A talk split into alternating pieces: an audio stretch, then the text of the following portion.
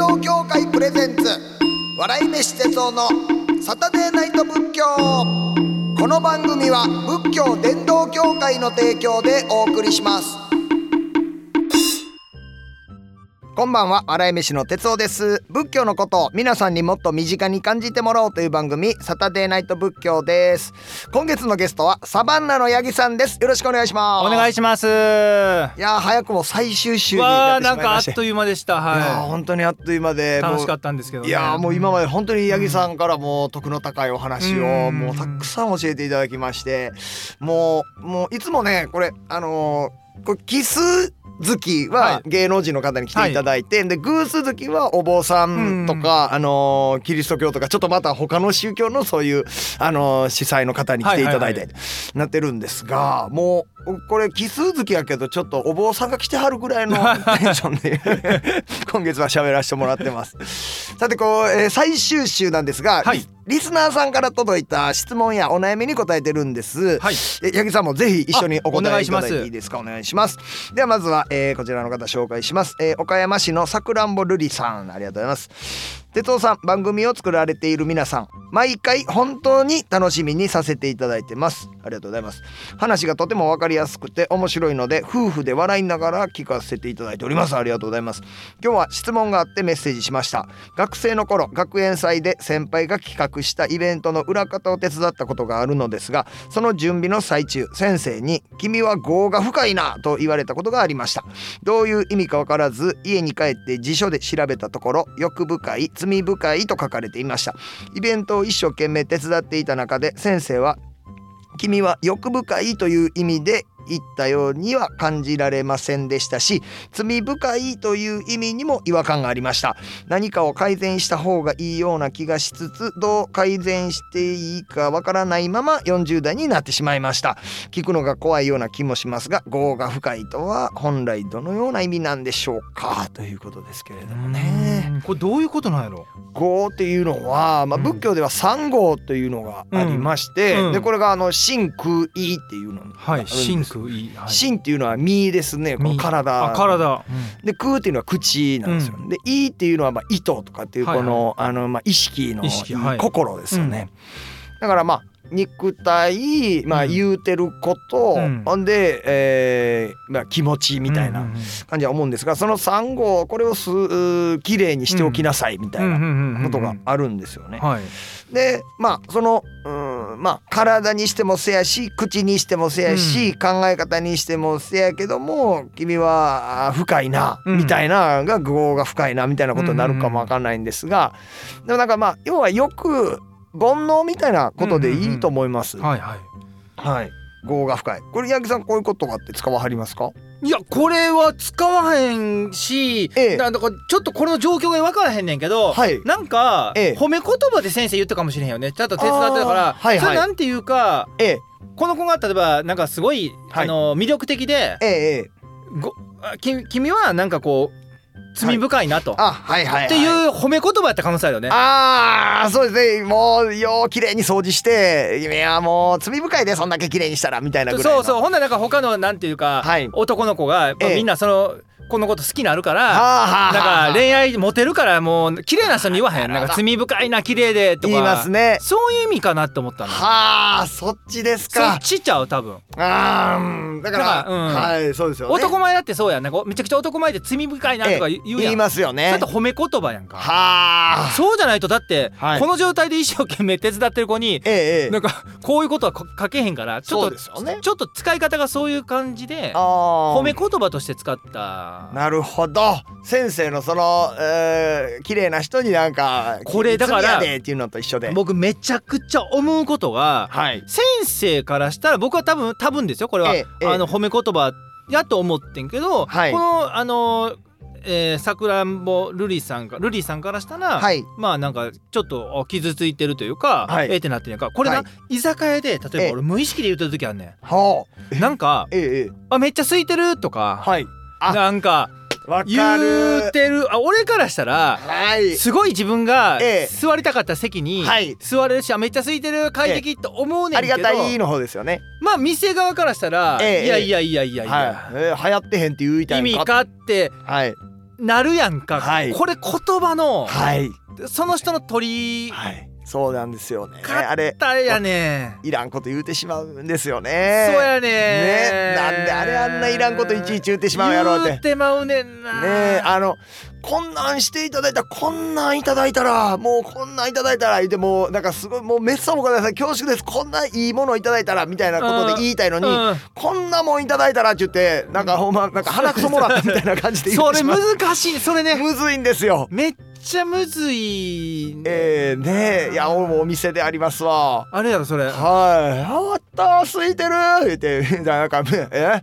何みたいなことで言われたことありますもん。だからこれすごい難しいのは、ええ、なんかこう楽屋でまあ先輩とかと喋ってる時に、はい、なんかその若い女の子が、ええ、なんか何々さんやったらこう大丈夫でしょって声かけられたと、はい、であの子なんやねんってなってたけど、ええ、若い子からしたら、はい、何々さんやったらこの舞台大丈夫でしょっていう、ええ、いう風に褒めて言うてんねんけど、はい、先輩からしたら当たり前やんけ、はい、誰に言うてんねんっていうことになる、はいはい、パターンやねんな、ねね、言葉のなんか語尾によってなんかね受け取り方がにパターンあるんでにパターンあんねんこれねえ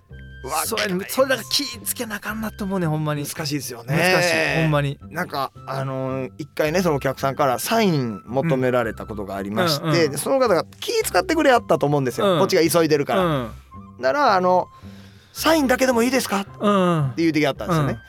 うん、でこれもにパターンあるなと思ったんですよ、うんうんうん、サインだけでもいいですかって言って、うん、だからその時間がないでしょうから、うん、サインだけちゃちゃちゃっとして私もらってもいいですかって言い方なんですけど、うんうんうん、サインだけでもいいですかってあなたって写真も撮られたいでしょでも私はサインだけしかもらわないですが、はいはいはい、サインだけでもいいですかっていう受け取り方もあるから、はいはい、あるあるだから誰が写真も撮られたいやつやねんっていうね。そう難しいね言葉のあや言葉のその使い方は本当に感じるね、えー、ね難しいんですがだからこの先生ももしかしたらあれですよねこのあのー、ちょっとねそっちのいい褒める意味で言ったけどこの、えー、さくらんぼるりさんが辞書で調べてしまったらその、うん、マイナスの方の、うん、ちょっとこうあかんよっていう風な意味合いで書かれてたからこれは長いことを悩んでしまうっていう、うん、でも確かにそうですよね。そんな裏方手伝ったりとかしてて、うん、君欲深いなっていう風なことはね前からその綺麗な人に罪ですよみたいな、うん女の子になんかこう、ええ、携帯とか昔の写真ないのとか言って、はい、で昔の写真見た時にいやめっちゃ可愛いやん、はいこ, はい、この時めっちゃ可愛いやん、まあ、トラップやんなあ れ, あれ危ないですね。危ないなだから過去形にするとかねめっちゃ可愛かったやん、ね、もうトラップやんかだからトラップどういう体だからその子のこと可愛いと思ってて、ええ、思ってんでも、ええ、過去の写真も可愛い、はい、見せられて、ええ、正解はだから、はいこの時も可愛いんや、はい、そうですね、はい、それと言葉おかしないこの時も可愛いんやって言うのもなんかねなんかいちいち言ってる感じになってしまいますしね、うん、この時もとか言ったらなんかもうなんか際立たせてますみたいなあれトラップくあんねんわかりますそういう時あれ英語の現在完了とか楽そうですね楽そうね今にも続いてるみたいな感じでね現在完了とかやったらねそうそうやね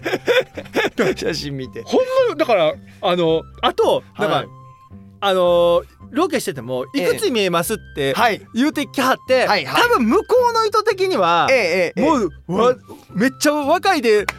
すよっていう風なやけど、ええ、マジで幅が広すぎて、ええ、マジで分からん時ないもう幅で言うとさ、はいはい、もうごじゅうからななじゅうごぐらいまで幅を感じる時ってそのやりたいことは分かんだけどそれすらの言っても入れられへんみたいな時あんねん。そうなんですよね幅ありすぎて逆打ってしもたらもうね最悪になりますからね。全くやっぱ人ってビッグスライ分からへんよ。年分かんないですね。年ほんま幅あるはでもあれめっちゃ困んねん。そうですねほんまになんかないそれいやわかりますよ。だから見た目でだいたいまあろくじゅうぐらいの見た目やけどもえ何それと思うのみたいな、うんうん、ほんまその方ななじゅうごやったりとか、ね、そうそうやねそうやねねななじゅうごえななじゅうごなんですかって、うん、すごいそのななじゅうごさいでもなってはりながらそんなにお若く見えはるんですね、うんうん、それをほんまやりたいのもわかるしこっちもやりたいねんけど、えーえーえー、見た目の幅がありすぎてそうなんですよ。だからそれでそうでろくじゅうぐらい見えるけどもしかしたらほんまにろくじゅうぐらいの人かもわからへんしってなってね。そうやねどっちで言うたらええかなって思う。それはめっちゃ思うな。ねえ難しいですね。むずい時あるわ。年齢当てクイズね。年齢当てクイズと、あとこの人は確実に仕事はしてんねんけど、はい、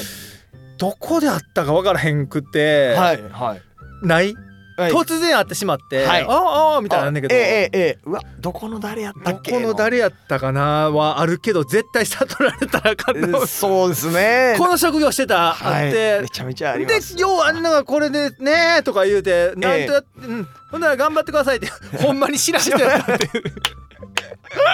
結局ね、結局方がこっち一方的に知ってるだけみたいな。そうか、見てくれてる普通のファンの方やったんやと思ったりとかね。いやありますね。そういうのもやっぱり業が深いなっていう話ですよね。業がね、うん、この方は本当に、はい、なんか先生は多分悪気があったってことじゃないと思う。そうですよね、うん、あのいろんな意味で使える言葉かなっていうような、うん、あすげえっていうのと同じぐらいやと思います。なんか幅が広い感じはしますね。そうですよね、うん、だからあの業が深いな、えー、さん号で言いましたら真空意という、えー、清めとかないといけないところで、その、えー、徳が深いなみたいな感じでね、うん、先生に褒められはったということやと思います、うん、ということで岡山市のさくらんぼるりさん、どうもありがとうございました。さあ続きましてもう一つご紹介します、はい、えー、京都府のアンパンさん、ありがとうございます、えー、さんじゅうよんさい女性の方です。先日些細なことで友達を怒らせてしまい、その友人から罵詈雑言が書かれた ライン が来ました。えー、身内の不幸や自分の病気、さらに育児で悩んだりといろいろなことが重なり精神的に弱っている時にとどめのようにその ライン が届いたため、食欲は落ち、夜中に目が覚めると寝られなくなったり、ちょっとしたことで急に号泣してしまったりと心身ともに疲れ果ててしまいました。そんな時かねてより仏教に関する本を読んでいた夫からそんな時こそ仏教じゃないかと言われ、ポッドキャストで仏教と検索し出てきたのがサタデーナイト仏教でした。ありがとうございます。家事をやりながらご飯を食べながら、まるでスピードラーニングのようにたくさん聞いているうちに心がじんわり癒されていくような気がしました。それでもまだまだ例の ライン の文面が思い出されたりして、頻繁にネガティブな心に翻弄されてしまいます。意識せずとも自然と仏教的な心を保つにはどのようなことを日々意識すればよいでしょうか。アドバイスいただけると幸いですということでございますね。こんな友人から罵詈雑言っていうね。八木さんはそ エスエヌエス とかそういうのされてるんですか？いや一応してるけど、あ、ええ、なんか、まあ、た多少はあるけどそんなめっちゃ気になることはないか な, なやっぱりそうですね。八木さんぐらいの方になるとね、なんかそれなんかちょっとなんか誹謗中傷みたいなの来ても特に何もそんな気にはされないですよね。うんでもあの僕らってもうまだね、ええ、そういう仕事やけど、まあそうですね、なんか友達にそれ言われたら、うん、まあ、きついのはそうですね。やっぱこっちが信用してるような友達からねグワーッというようなことが書かれてたら、これでもねあの僕、はい、あの友達が学校の友達ですごいなんかねなんか優秀なやつがいてて、はい、で、ええ、その優秀ほんまそいつ優秀なんやんか、はい、なんかこうでなんかあの人間関係でうまいこといく方法教えてあげるわとか言って、はい、あなんなんそんなんあんのとか言って、ええ、で人間関係うまくすんのも一個の一個の法則でいいと。これだけやったら絶対うまいこといくからっていうのは、はい、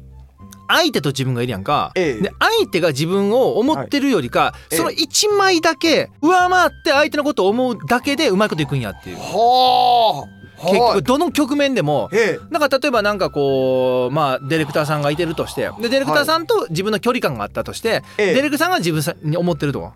もうこれのディレクターさんよりかいちまいだけ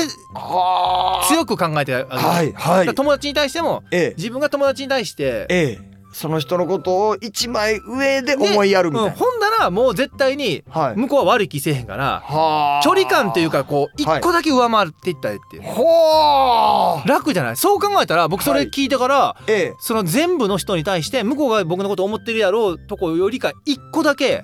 深く入るようにしてんねん。ほんならなんかなんかスムーズに、うわすごいですね、 い, いくようになった。いやほんと今日もお坊さんと喋ってますね。もうこれはお坊さんなってた。いやなってます、うん、八木さんもうそれはすごいなんか賢い友達がいてって言ってましたけど、うん、もう八木さん賢いお坊さんでしたよ。でもだから逆、ええ、それを言うとだからだからこの友達は、ええ、そこまで自分のこと思ってないんやから気にすることないと思う。ああはいはいはい、うん、でそれ逆にまあ気にせんでもいいというふうな、うん、と思うけどな。うーんそうですね。まあそのなんかこのサタデーナイト仏教のねポッドキャスト来て聞いていただいて、でちょっとこう癒されていったって言ってくれてはったんですけれども、うん、なんかそうですね仏教的に言ったらそうやってなんか腹立ってとか、うん、もうなんなんあの子とかっていうそういう感情っていうのは、うん、割と長続きしないもんやというのがなんか仏教的なスタンスやと思うんですよ。うん、結局やっぱり諸行無常で、うん、そのぐわーっとこう突発的に湧いてきた怒りっていうのも、うんうん、結局いちねんごの今日、うん、同じだけイカれてるか言うたら多分イカれてないんですよね。あ確かにそうやね、えーうん、いちねんまえの今日何かで腹立ったいうことって覚えてるか言うたら覚えてないでしょ、うんうん、だから多分この方ももうだんだんだんだんその苛立ちとかなんか不安とか、まあ、いろんなものっていうのももう薄れていってしまうっていう。だからそんだけ薄れていくんやったら、うん、こう悩めるうちに思う存分悩んどくっていうのも一つの手かなっていうのも思うんですよね。だからそうなんや。その怒りの感情っていうのもいっかげつしたらもうなくなってしまうか、じゃあ今のうちにめちゃめちゃ怒っとこうかなとかっていうのも。それねちょっと質問していい？はい。その怒りの感覚っていうのは諸行、諸行無常か、はい、で忘れていくやんか、ええ、例えばその愛とか、はい、喜びとかは維持させることはできんの？あーでも残念ながらやっぱり諸行無常に合わせるとやっぱり薄れていってしまいますよね。それはそういうことなんや。はい。やっぱりいちねんまえの喜び、例えばそのいちねんまえになんか思わぬ人からプレゼントもらったとかっていう、うん、なんかそんなもやっぱり忘れてしまってますもんね、うん、それがやっぱり仏教の中で諸行無常っていうことになってくる。そうですね、うん、だんだん薄れていく。でもそのだんだん薄れていくのがあるからまたこれ良いことにもなるっていう、うんうん、例えばそんな苛立ちもそうですし悲しみっていうのもそうですし、うんまあ、これもずっと持続しないから要はまた次のステップにまた自分が迎えるっていう、うん、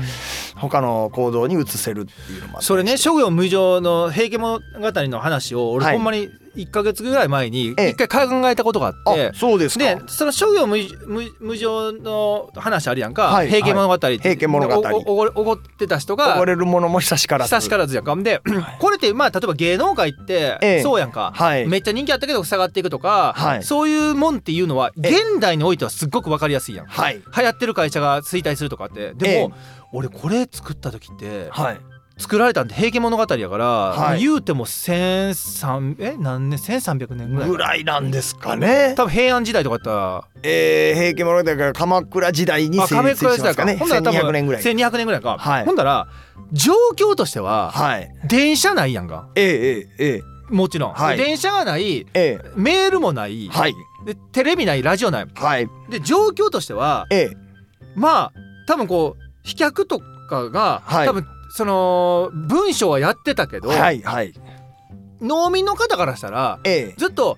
畑耕したりとかって、はい、町からもそんな出えへんかったはずやんか、はいはい、その状態で、ええなんかあの歌詞って出んのかなとか、あそのそのモードなんのにびっくりすんねん。だから衰退するとか衰退せへんとかって、ええ、だいぶ時間軸としてはゆっくりと進んでるはずやん、ええええはいはい、感じんのかなと思って。ああの時代には武士とかの中ではあったんかな。やっぱり武士とかの中でそれ上流階級やからこそなんかその命が儚いみたいなのはまあめちゃめちゃしみじみそういう戦とかがあってっていうので感じてはったかもわかんないです。だからそうかそこは感じたんか。うーんだからそれすっごい不思議やって。はそこ今はわかんないけどなんかスピード感はやけど、えーはいはいはい、あの時代にそんなことあいつめっちゃ勢いやったのに あ,、はいはい、あいつなんかし失脚したでとかあんのかなとか。あやっぱその身近な方が書いてたっていうことでしょうね。あそこら辺はねはいそういううんやっぱこう平家がね一回勃興して、まあ、すぐにまた源氏の方がまた盛り上がって、うん、平家がまあ潰されてみたいなをやっぱりこう、うん、見てはるとなんかあれあんだけ平家が政権を握ってたのに今はもうあ壇の浦でやられてからはもう源氏になってんのか。この人だいぶ中枢に近い人やね。はいだから中枢でしょうね。だいぶ中枢やね、えー、これを言うてるってことはだいぶ近い人がいやないとまあないとその感覚ないよね。はい、俺それ思ったのよ。あ、作者不明やったっけ？作者不明じゃなかったですかね。確か不明やね。はい、うん、でもまあやっぱりそういうなんかの感触についてる方でしょうね。多分そうだよね。ええー、まあすごいですね。だからそれをいやせんにひゃくねんとかそういう前の人がそんな感覚をなんかあんのが俺すっごいびっくりした、ね。ああ、なんか。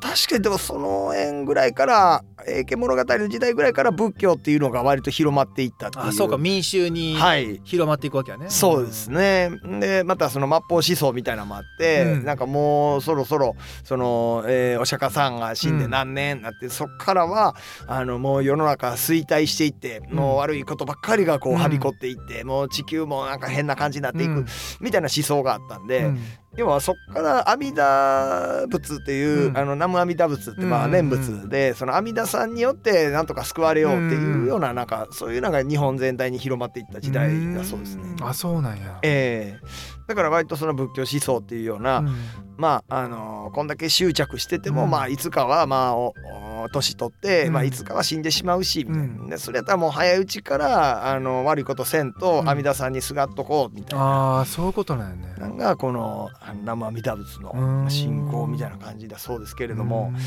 そやけどこういうなんかね、まあ、あのバリ雑言っていうのをね、うん、なんかまあ一番いいのはまあそういうのはまあ言う人は言う、だからこう受け取る側が受け取らなかったらいいっていうようなことやと思うんですよね、うんうん、あのお釈迦さんもあの受け取らないっていう方法の人やったんですよ。あ、そうなんや。ブッダが、はい、ははなんかそのブッダのところにその他の宗教の人がバーッとこうやってきて、うんうん、あの君のやってるやつインチキやからね、あのこれは弟子やね、行さん言うてるけど、まあまあインチキ宗教やもん君のやつは、うん、あの高いお布施でお前得しとんだけちゃうんかいみたいな、うん、ガーッとこうバリ雑言を釈迦さんに言うんですよ、うん、で言うて、でその言い続けてた人がもうしんどなってって、な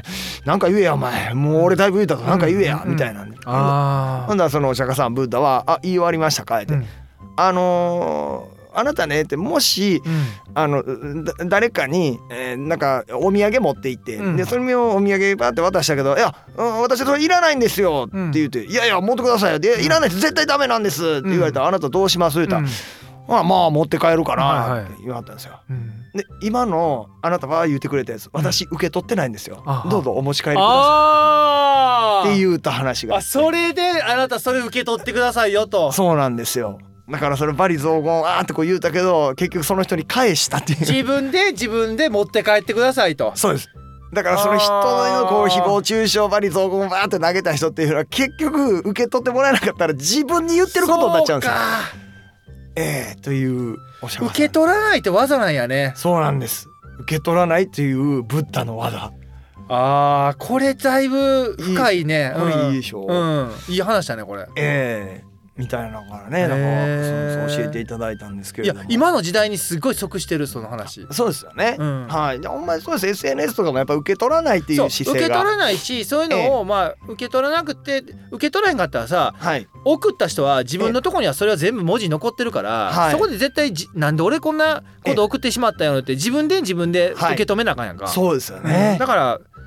そうやね、受け取らへんっていうのがいいんやね、うん、だからこのね友人って方ね、この方に、えー、アンパンさんにバリ雑言を投げたってことですけど、アンパンさんが受け取らなかったらこの友人の方っていうところにバリ雑言がドーッと当たってしまうんで、うん、先ほどあの八木さんがおっしゃったみたいにね、この相手のことをもういっこだけでいいからいっこ上回って、うん、その友達を思いやってあげたら、うん、その子もバリ雑言から救われるんじゃないでしょうかね。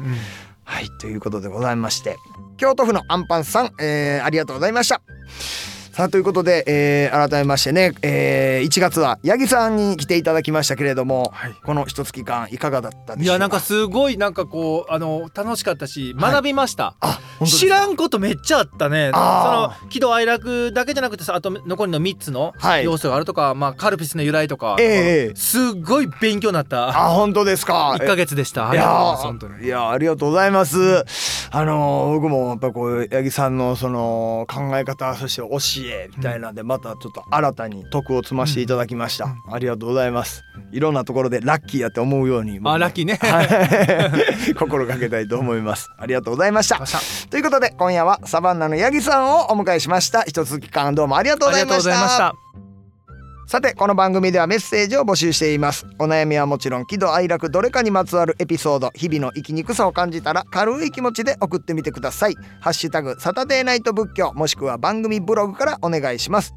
というわけで、月日は白帯の価格、あっという間に時が過ぎ去ってしまいました。来週もこの時間に仏教したいと思います。ここまでのお相手は笑い飯の哲夫でした。愛車仏教伝道協会プレゼンツ、笑い飯哲夫のサタデーナイト仏教。この番組は仏教伝道協会の提供でお送りしました。